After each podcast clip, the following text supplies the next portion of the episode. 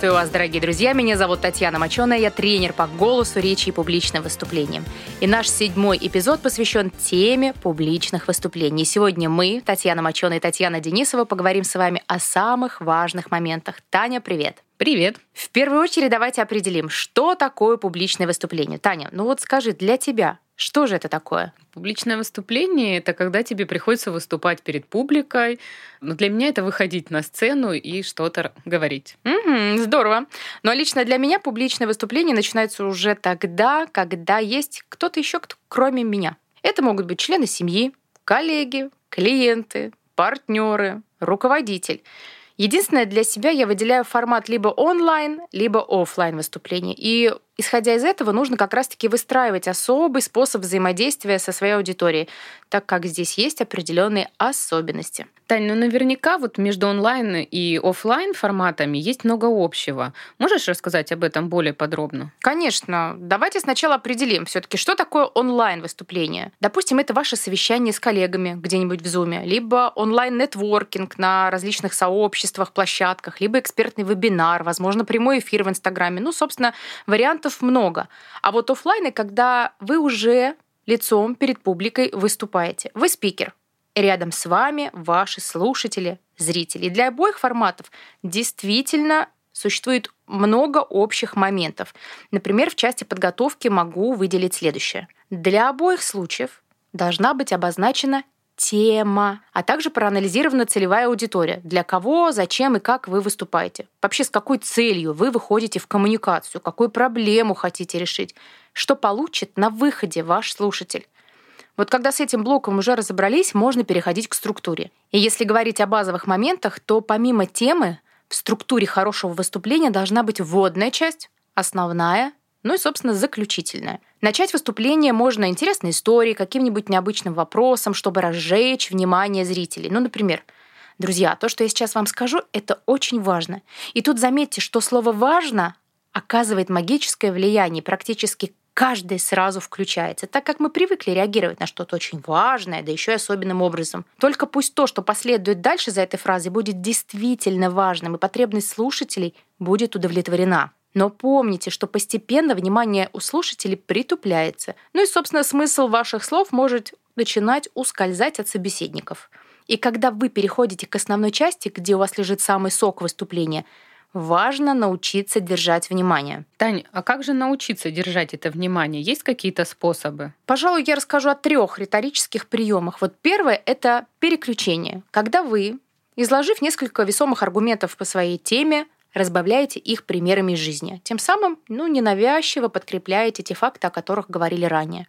Второе — это взаимодействие с аудиторией. Вы можете задавать им вопросы, вовлекать в беседу, сохраняя тем самым их заинтересованность. Вспомните, как порой в школьные или студенческие годы, когда преподаватель начинал в разнобой спрашивать обучающихся, то все волей-неволей напрягались, становились собраны и внимательнее, так как в любую минуту вопрос мог коснуться любого.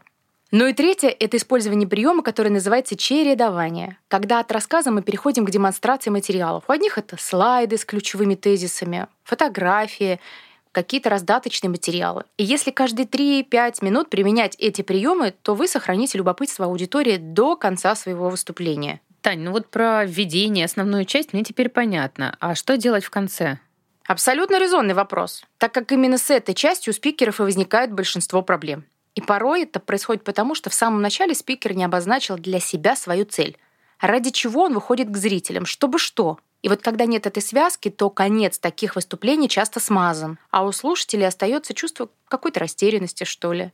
И тут еще хочу сказать о законе края. Это о том, что чаще всего мы запоминаем то, что было сказано либо в начале, либо то, что в конце. Ну и, собственно, если финал выступления не имеет яркой концовки, то ну, вполне вероятно, что результат вашей встречи будет совсем не таким, как хотелось бы. Эти законы одинаково важны для онлайн и для офлайн выступлений. А теперь я предлагаю остановиться на различиях, чтобы у вас была возможность на кончиках пальцев это пощупать. Возьмем онлайн-формат. Когда вы работаете на камеру, помните, что она не только прибавляет вам пару-тройку килограмм веса, но еще и съедает энергию аж на 30%. Поэтому, общаясь в онлайне, работайте активнее, динамичнее, ярче. И также старайтесь держать контакт со зрителем глазами. Таня, как же можно держать контакт глазами, если ты не видишь человека? Ну, тут есть свои уловки. Когда я училась в школе телевидения, мы отрабатывали этот навык практикой. И с тех пор вообще ничего не изменилось. Возьмем, например, ну, какой-нибудь экспертный эфир в Инстаграм или вебинар, может быть, встречу в Zoom. Я думаю, Тань, тебе это очень близко, да. И важно что? Когда мы выходим в онлайн-эфир, нужно следить за тем, куда смотрят твои глаза в ходе беседы. Возможно, они на потолке ищут подсказки, либо мы их опускаем вниз, уводим вправо, влево, у каждого свое. Но самым правильным будет смотреть в камеру телефона, компьютера. Тогда вы создаете ощущение, что говорите с конкретным человеком, с каждым в отдельности. И поначалу вам может это показаться немного странным, необычным, но если есть цель расположить к себе аудиторию, то этим шагом пренебрегать нельзя. Здесь еще про жесты уместно было бы сказать. Вот, например, если посмотреть на себя в записи и постараться адекватно оценить, как работает все наше тело в момент коммуникации, то вы сможете увидеть много всего интересного. Что делают ваши руки, ноги, тело. Жесты не должны быть навязчивыми, неестественными, слишком активными. Если вы, например, работаете сидя, то не растекайтесь по стулу или креслу. Держите осанку ровной и сидите на краешке стула так, чтобы всегда быть во всеоружии. А на офлайн встречах упор нужно сделать на реальный контакт с аудиторией. Разделить, например, мысленно зал на сектора, левый, правый и центральный, и взглядом работать с каждым сегментом. Здесь можно и стоять, и ходить, и активнее уже работать руками. Есть даже базовая стойка спикера, зная которую можно транслировать и свою уверенность, убедительность, и в том числе с помощью невербальных сигналов. Тань, а что же такое базовая стойка спикера? Я, например, об этом никогда не слышала. Да, вообще такая стойка есть. Она действительно называется базовая стойка спикера. Это что такое? Это когда вы стоите уверенно, ноги чуть уже, чем ширина плеч, а вес тела немного смещен на одну ногу вперед, ну где-то 60 на 40 процентов примерно. Руки при этом работают либо симметрично, либо асинхронно. То есть одна рука более активна, вторая где-то припрятана. А если сюда прибавить ровную осанку, спокойное дыхание, улыбку и красивое звучание, то получится самая лучшая стойка спикера. Не забывайте, что в офлайне частенько выстреливают жесты паразиты. Это может быть щелканье ручкой, или пультом для переключения слайдов. Кто-то крутит кольца, браслеты, локоны. И в какой-то момент, если подобных движений становится ну, чересчур много, то зритель это может начинать нервировать, раздражать. Либо он начинает считывать то, что вы волнуетесь или не владеете материалом. Да, Тань, когда вот люди приходят нас послушать, они же ждут чего-то интересного, важного. И для меня вот важно все таки понравиться своему зрителю, и чтобы зритель унес домой что-то важное именно для него самого. Но здесь, да, абсолютно согласна, но порой вот мы так стараемся, что за этим старанием, собственно, не понимаем, как нам работать с телом. И важно зацепить внимание своего зрителя, наладить с ним дружественный контакт и глазами, и телом, и содержанием того, что вы говорите. Но помните, как бы классно вы ни выступали, через незначительный период времени мысли вашей аудитории начнут разлетаться по своим делам. И тут такая борьба начинается. Кто убедительнее, интереснее, тот и побеждает. И да, для кого-то мысль о том, чтобы приготовить сегодня на ужин, может оказаться гораздо важнее того, что у вас на повестке дня. Поэтому, когда вы выходите к своему зрителю на сцену, думайте о том, что слушать вас может быть сложно, Слушать вас — это большая и трудная работа.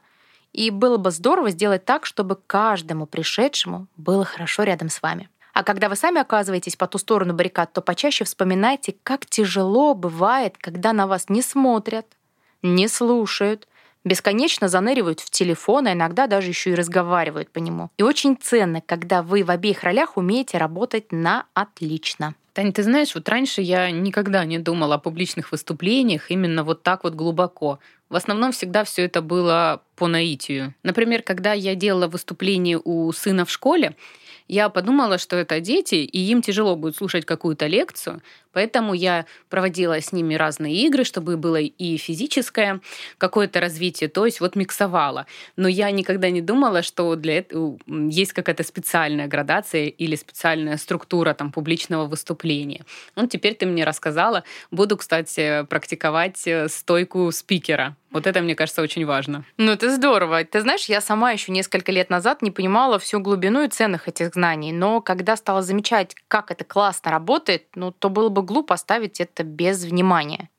Ну что, друзья, надеюсь, что вы тоже сегодня узнали для себя много нового и полезного в этом эпизоде. Или, возможно, вспомнили то, о чем позабыли, а может быть и не задумывались вовсе. И со своей стороны смею надеяться, что теперь ваши выступления будут хоть на капельку лучше. А с вами я прощаюсь и желаю смелых, ярких и уверенных выступлений. Пока-пока. Но мои выступления точно станут лучше. Спасибо тебе большое. Всем пока.